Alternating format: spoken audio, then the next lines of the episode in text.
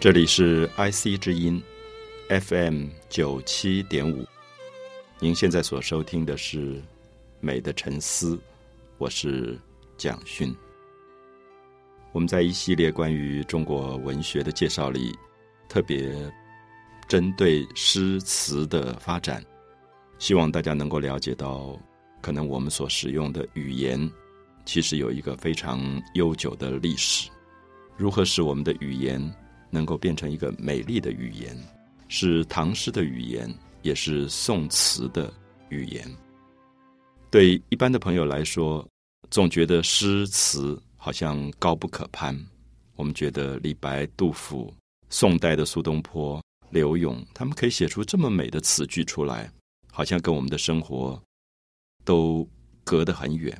可是事实上，我一直相信，我们的语言是受到这些最美的诗词的影响。因为大家知道，我们常常跟朋友聊天聊天，会有一个感慨，会说：“哎呀，真是人生如梦啊！”大家知道，人生如梦。就是苏东坡在他的《念奴娇》里的句子啊，“人生如梦，一尊还酹江月。”所以有时候我们不知不觉会觉得，因为这些优美的文学的作品，影响了我们说话的品质，影响了我们语言的品质。所以我一直觉得，孔子曾经跟他的儿子强调说：“你读诗了没有？有没有在读诗？”他的儿子说：“还没有读。”那孔子就很感叹说。不读诗，无以言。就是如果你还没有读诗，你是不能讲话的。那这句话，我们今天听起来好像有一点苛刻。可是事实上，有时候听到社会里面一些，特别是像民意代表、官员的发言，就会觉得，如果他们多读一点诗，他们的语言会比较美一点。那如果他们没有读诗，他们的语言这么粗糙，那么对社会其实是一个非常非常不好的影响。那事实上，我也觉得诗词绝对不只是针对上层的知识分子或者文化阶层。有时候到乡下走一走，碰到一些呃在夜市里面摆摊贩的，或者到乡下碰到了一些农民，他们可能并不识字，读书也读的不多。可是我听他们讲话，那些古老的闽南语，我觉得出口成章。我们不要忘记，出口成章是因为它有很多成语，事实上是来自于古代的诗词，就会有一种感动，觉得他们反而比上层的文化阶层讲话更优雅。就是我们今天可能在某些媒体里打开电视听到的语言是非常坏的语言，咒骂人的语言，或者是批判人的语言，去把一个事情恶意的去扭曲的语言，可是。我们听到民间的语言，其实非常的朴素，也非常的优雅，也对人有一种尊敬跟担待。所以，我觉得所谓的诗教，我们在这么一系列当中一直在谈诗，其实是希望我们能够发生一个作用，使大家在社会里语言可以变成美好的语言。语言是用来沟通的，语言是用来谅解的。语言是用来彼此关心跟照顾的，语言绝对不是彼此用来对立咒骂的，不是用来吵架的啊！所以我想，只要是一个优美的语言，它最后一定会接近诗的品质。所以在一系列跟大家谈到诗词的发展的过程啊，心里面其实有一个很大的愿望，是希望我们今天现实生活里的语言能够更。接近到诗，我们在介绍过北宋的几位重要的作家，像苏东坡、像柳永、像中国文学史上难得一见的一位女性作家李清照之后，那我们要进入到南宋词的介绍。南宋跟北宋到底有什么不同？当我们去谈北宋、谈南宋的时候，我们也许要回到历史上谈一点点。大家应该不会陌生的一些事件的发生。我们知道北宋开国，他建都在今天河南的开封这一带，就是所谓的汴京。那么当时到了宋徽宗、宋钦宗，北宋灭亡，因为他北边一直有很强大的敌人，有西夏，有辽，后来有新崛起的金。我想大家知道，辽金都不是汉族，他们属于契丹，属于女真，基本上是北边游牧民族的一支。那这一支的文化本来是比较低落的，它的军事非常的强，可是文化不是很高。可是慢慢的，当他跟宋代有发生了战争，战争当中也有很多的割地赔款，那割地赔款需要定条约，所以我们就发现辽金逐渐也从一个比较游牧的。比较野性的文化开始有了深的文化，所以也许在谈中国文学的发展的过程，我们会觉得我们好像一直以汉族作为文化的主轴。可是，在前面我们已经谈过，大家应该了解到，李白就不是汉族，李白来自于今天俄罗斯南部的吉尔吉斯，那他带了很多外族的文学的影响进到。唐诗当中去，所以也许不要这么拘谨的把中国文学一定限定在汉族的范围，因为有很多外来的影响，使得这个文化越来越丰富。比如说，我念一个句子，大家可能都听过：金朝、金代，就是当时跟北宋对立的这个朝代，有一个有名的诗人叫元好问。这个元好问，大家听名字也觉得大概就是一个有名的诗人，也是汉族吧？其实不然，他并不是汉族，他是一个外族。他写过很有名的句子，大家一定听过。他说：“问天地间情是何物，直叫人生死相许。”那么我们知道这个句子感动了很多人，是用汉字写出来的。可它并不是汉人的诗，它是一个外族游牧民族看到天上的大雁。都是一对一对在飞，那么其中有一个母雁死亡了，那么公雁就把自己撞死。所以他写的“问天地间情是何物，直叫生死相许”，其实讲的不是人，而是讲禽类，就是天上飞的大雁，在它匹配的过程当中，它会产生情感，而这个情感会使一个母雁的死亡使公雁自杀，好像殉情一样。所以，我想大家这么熟悉的句子，我们知道它不是来自汉族的。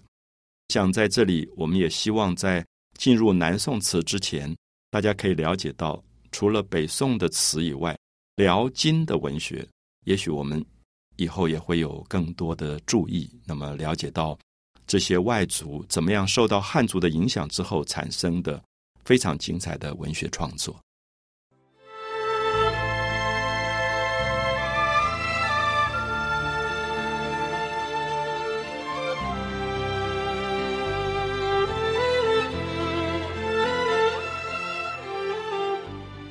我们提到了南宋词，大家会感觉到，在公元一千一百二十七年，金兵南下，灭亡了北宋。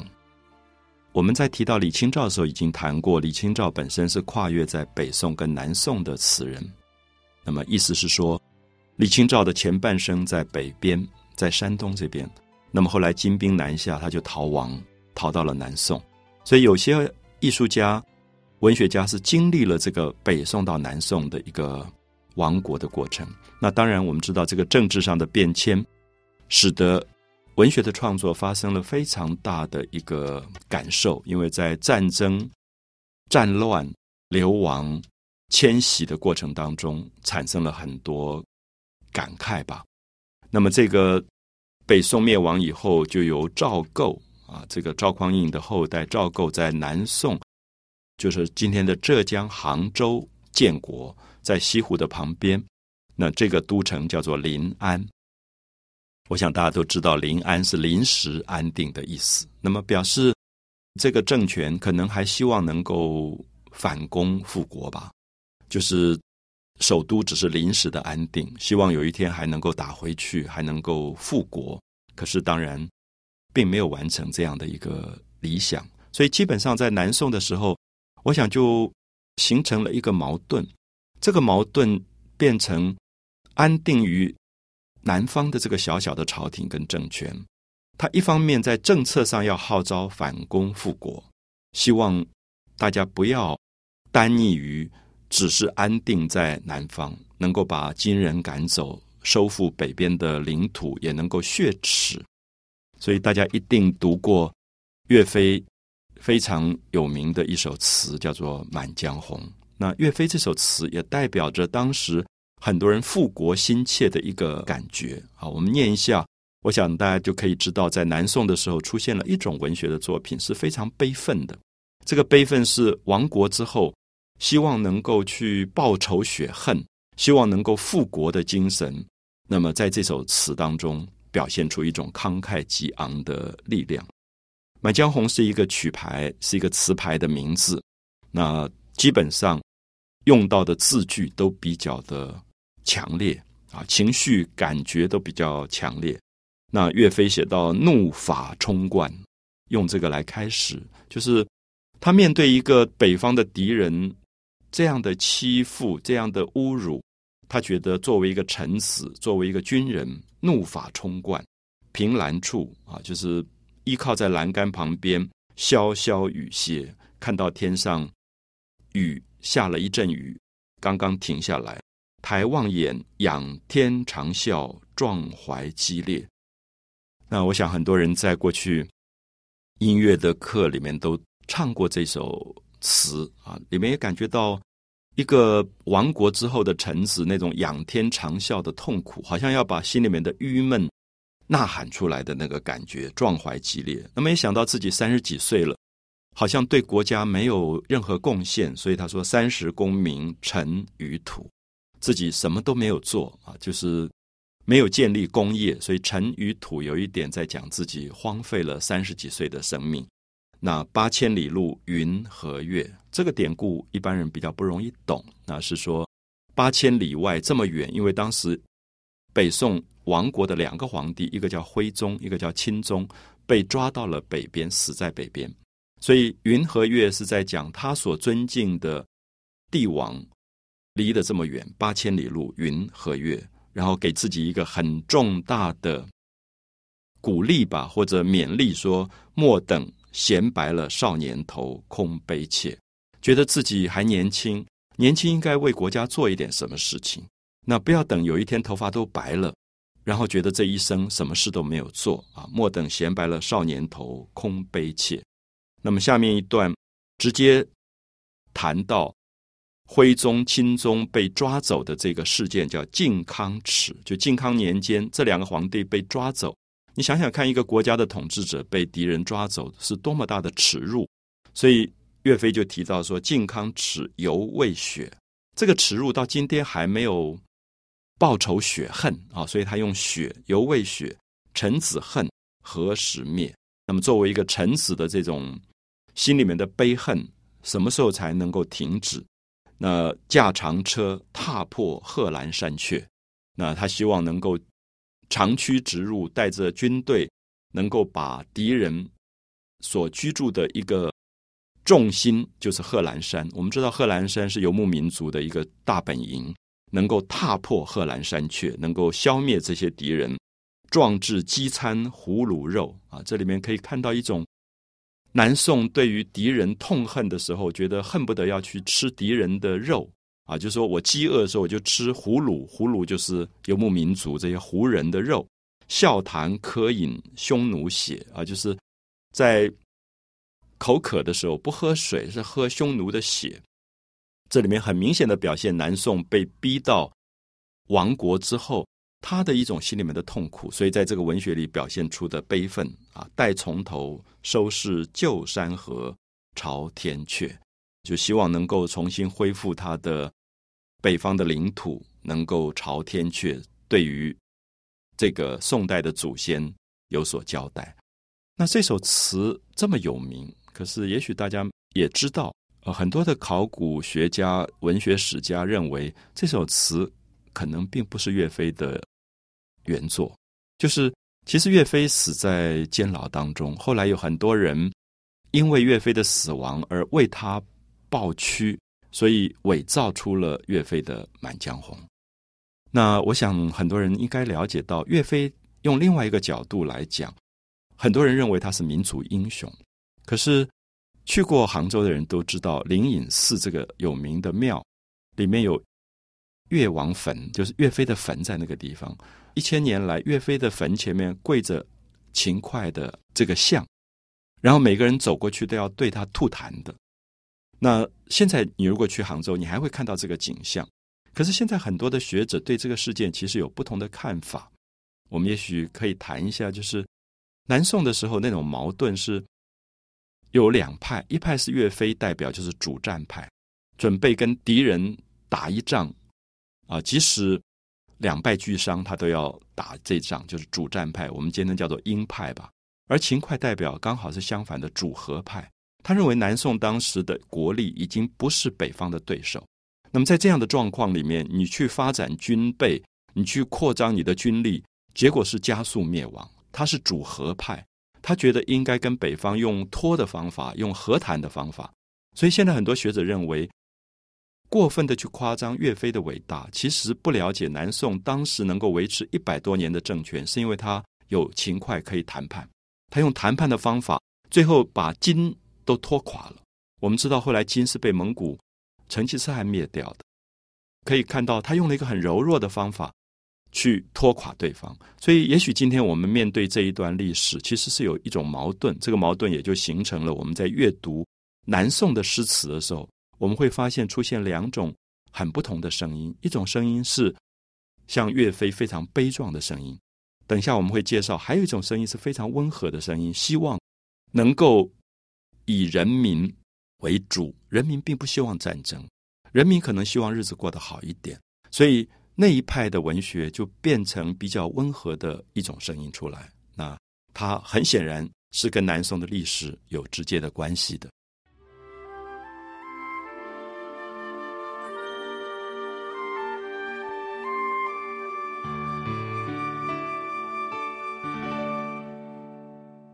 隔了将近一千年，重新阅读岳飞的《满江红》，其实心里面充满了矛盾。我们刚才提到。在浙江杭州建国的这一个小小的南宋朝廷，当时面对着北方这么强大的敌人金，他有什么能力跟这个金作战？那岳飞的《满江红》里面有一种豪情万丈，壮志饥餐胡虏肉，笑谈渴饮匈奴血。如果我们直接翻译出来，是说我恨不得把胡人拿来宰了吃掉。我恨不得去喝他们的血，匈奴的血。可是我记得有一次，我在一个朋友面前唱这首歌的时候，他就跟我翻脸，因为他说：“我就是蒙古人啊，那你匈奴指的是谁呢？”所以我相信，有时候我们很矛盾的原因，是因为我们发现国家跟国家的冲突，民族跟民族的对立，最后其实是人民非常苦的一件事情。有时候统治者利用着很多的对立，利用很多人民的仇恨。去发展他的军事、他的武力，他未必想到战争带来的痛苦。比如说，我常常在想，一个美国人一定要这么痛恨伊拉克人吗？还是说，这些政府的利益冲突最后算到了人民的头上？我看到一个十八岁的美国的军人拿着枪面对着一个伊拉克的军人的时候，我在想，他们都不到二十岁，他们一定要这么彼此仇恨吗？还是人类可以用更好的方法彼此相处。所以在读完岳飞的《满江红》之后，我们看到南宋的文学里其实有很多对于这个战乱的不同的记录。有一位南宋很有名的词人，大家也很熟悉，叫做辛弃疾啊，辛弃疾，他也被称为是一种豪迈派的诗人，所以。在宋代的词，把北宋的苏东坡、南宋的辛弃疾连在一起，称为苏辛词，就是苏东坡跟辛弃疾两个人合在一起，叫做苏辛派。他们的词就是比较豪迈的。可是大家可以读一下辛弃疾，他曾经从北方在战争里流亡到南方，在流亡的过程，他经过了这个江西，然后。他看到很多逃难的人，所以他写下了一首有名的词，叫做《菩萨蛮》。大家可以从他的句子里感觉到战乱里流亡的一种哀伤跟辛苦。他说：“玉孤台下清江水啊，就是他在坐着船往南边逃亡。他说这个水中间多少行人泪。”他说：“这个水已经不是水了，是多少逃难的人的眼泪流成的这条河，因为都在往南边逃。我们知道每一次的战乱，人民就是这样逃亡的。而在逃亡的过程里面，那种彼此践踏死亡无数。他说有多少行人的眼泪在这个水中？玉姑台下清江水，中间多少行人泪？西北是长安。那么往西北去看，就是自己的故乡了啊！用长安代表故国，西北是长安，可怜无数山。可是你看不到你的故国，因为被山一层一层的挡住。啊，所以他说西北是长安，可怜无数山，青山遮不住。可是这么多的山，它还是挡不住，毕竟东流去。其实他要讲的是他的眼泪，那个眼泪流成的大河，还是往东边一直流过去。江晚正愁雨，在江边已经快要入夜，已经到了晚上，觉得自己充满了忧愁，逃难的忧愁。山声闻鹧鸪啊，听到那个鹧鸪鸟在一声一声的叫。那这个时候，我们会感觉到，在这首词当中，辛弃疾就带出了一些非常战乱里的忧伤。它不像刚才我们读到岳飞这么悲壮，它反而可能有一点让你觉得，是不是在战争里一定要激烈到去吃敌人的肉，去喝敌人的血？那这样的文学虽然让你感动。可是，这样的行为会变成一个文学里的鼓励吗？就是我青少年时代，我也在一个鼓励着反攻复国的政策底下活过来，所以那时候大家都在唱《满江红》，唱的也觉得很快乐。可是从来没有去思考“壮志饥餐胡虏肉”这个句子里面的意思是要吃敌人的肉的。那。我要让自己变成这么残酷的人吗？去吃敌人的肉，去喝敌人的血吗？好，所以我想等到再大一点，读到辛弃疾的这个《菩萨蛮》，读到中间多少行人泪，然后也知道说，原来自己的家族在战乱里那个流亡的痛苦，也开始知道说，到底是谁造成了国破家亡，而为什么这些人要离开自己的故乡，流亡在路途当中啊？那种哀伤。那我们就看到，南宋还有一位有名的词人，就是姜夔、姜白石。他表现出更明显的一种对战争的怀疑，啊，对战乱的怀疑。那我们读一下他一首叫做《扬州慢》。他经过扬州，我们知道姜夔是一个有名的音乐家，所以他很多的词不只是文学上的名作，很多的曲调是他自己谱的新曲。好，所以。特别是《扬州慢》，是他到扬州的时候，他看到下雪，那么雪停了以后，他就有很多的感怀。因为扬州大家知道，刚好是北方跟南方的分界，因为它是淮河，所以在这个分界当中，他感觉到这里刚好是在战乱里面人流亡的地方，就有一点像，我想韩国的很多诗人写过三十八度线，就那条线变成了北韩跟南韩的隔离。有的人，一个家庭一半在北韩，一半在南韩，所以其实很多诗人在韩国的诗人当中会控诉这个战争，说什么样的政权怎么有权利让人一个家庭都被分离开来？好，所以我想姜夔在这里也借着这个东西讲出了一些他的心事啊。他说：“淮左名都，淮河的左岸啊，淮河的南边。”有一个有名的都市就是扬州，淮左名都，竹溪家处啊，它很多的竹子，非常漂亮的一个城市。竹溪家处，解岸烧筑出城，他就下了马，因为经过扬州，觉得这个城市很漂亮，他就把马呃绑在树旁边，就下来走一走，感觉这个城市的漂亮。过春风十里啊，觉得非常美的，到处散散步。可是看到的是尽其麦青青。就是那个荠菜跟麦子很绿的田亩，他就在那边走。自胡马溃江去后，好，自从胡马，大家知道胡马就是金兵，胡人他们的军队想要溃江，有点像我们的八二三炮战吧，想要打下来渡江，打下扬州。自胡马溃江去后，废池乔木。我们看到这里非常痛苦的东西出来，就是战乱过了以后，池塘也干枯了，然后这些树木也都荒废了。废池乔木，犹厌言兵。注意这四个字。他跟老百姓聊一聊，每一个老百姓还是厌恶、厌恶的厌、讨厌的厌啊，犹厌言兵，讨厌谈到战争。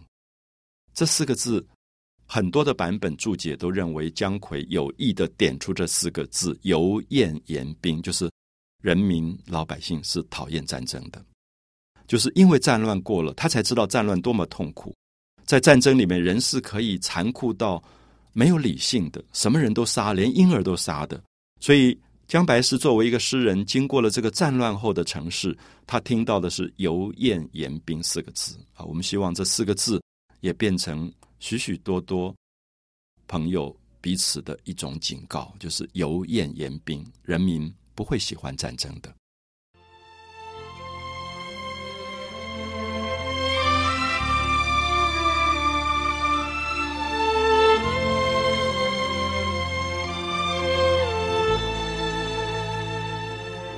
有时候谈到南宋，常常会有很复杂的心情。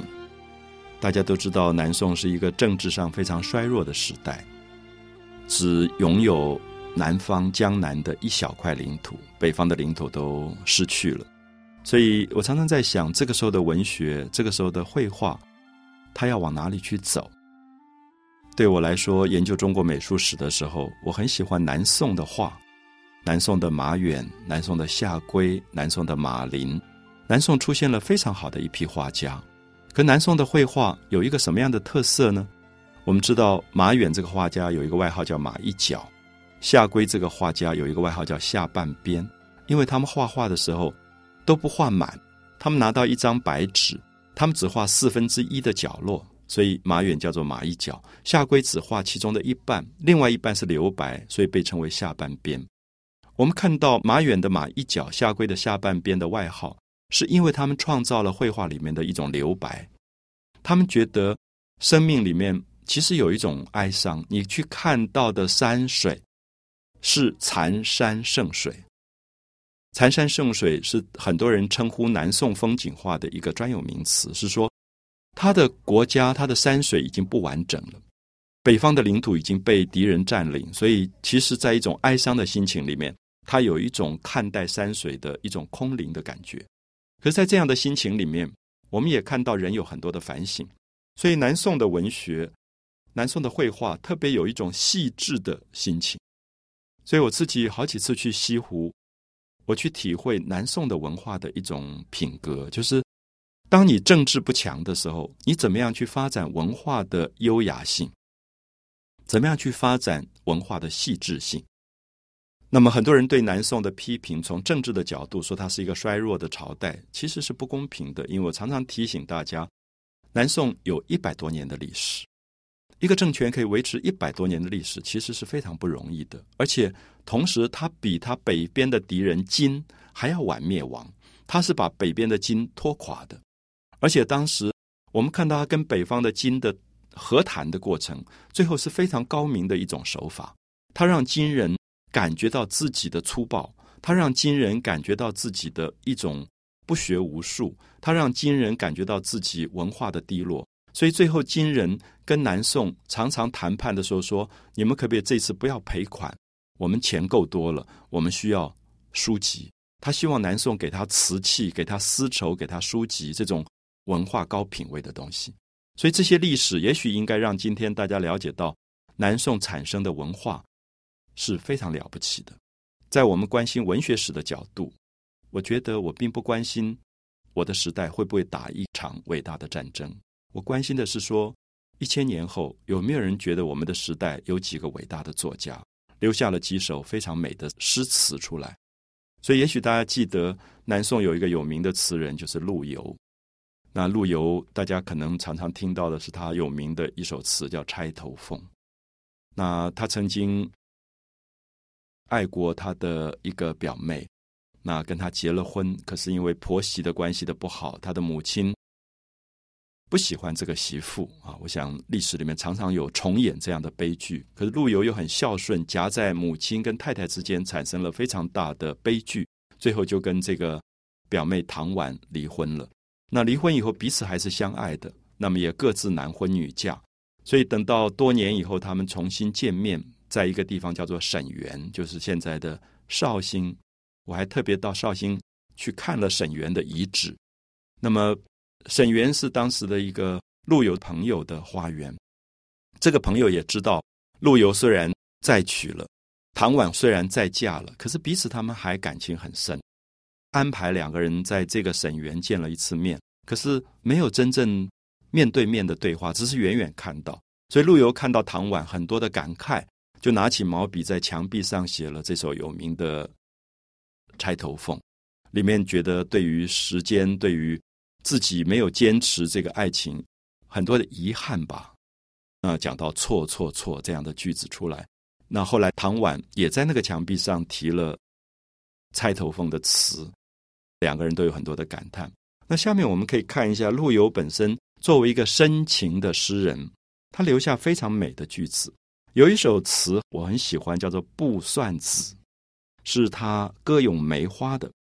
因为南宋很喜欢梅花，梅花也在南宋变成了一种象征。因为在寒冷的冬天、冰雪纷飞的季节，梅花开放出非常芬芳的香味，所以有一种生命上的歌颂在里面。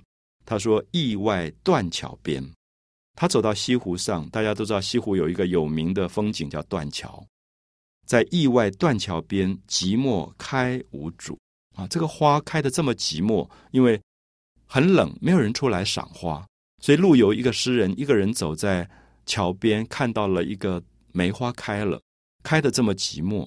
好，我想我们去感觉一下，这是非常南宋的心情。北宋总是大江东去，浪淘尽，有一种豪阔，可到了南宋。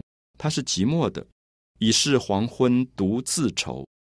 到了黄昏的时刻，一个人非常的哀愁，更着风和雨，而且刮着风，下着雨。我不知道这几句大家感觉不感觉到南宋的某一种凄凉的感觉？就是的确，你感觉到南宋有一种文化的凄凉、孤独、寂寞，可是也有它的优雅。无意苦争春这五个字很精彩，就是说。梅花不是在春天开花的，所有的花都挤着在春天开花，所以叫争春。大家都要争着在春天表现自己。可是梅花很孤独，它在冬天开花，所以无意苦争春。这里面有一点讲说，我不要跟大家竞赛。什么叫做强势？他不要去争强，他愿意作为一个谦卑者，所以无意苦争春，一任群芳妒。可是梅花的香味。梅花的美是没有其他的花可以比得上的，所以梅花有一种品格是所有群芳都可能嫉妒的。一直到梅花零落成泥，碾作尘，就是梅花都飘落了，被过路的人踩烂了，只有香如故。啊，不要忘记梅花都不见了，可是梅花的香还在。这是陆游南宋词的非常动人的部分，就是说南宋虽然已经。好像亡国了，可是南宋的香味可以一直存在，它还有一个香味在那里。虽然它这么衰落，所以我想在这里我们特别强调，不要用政治的强势来说明文化的强势。有时候政治强，文化反而粗俗，让别人讥笑；有些很弱的政权，可是产生了非常高品格的文化，才会受到别人的尊敬。古代讲霸道跟王道，也都是如此。动不动就发动战争的政权，并不是被尊敬的政权。相反的，能够在文化上提出高品格的美，它才是一个受人长久尊敬的文化。美的沉思，我是蒋勋。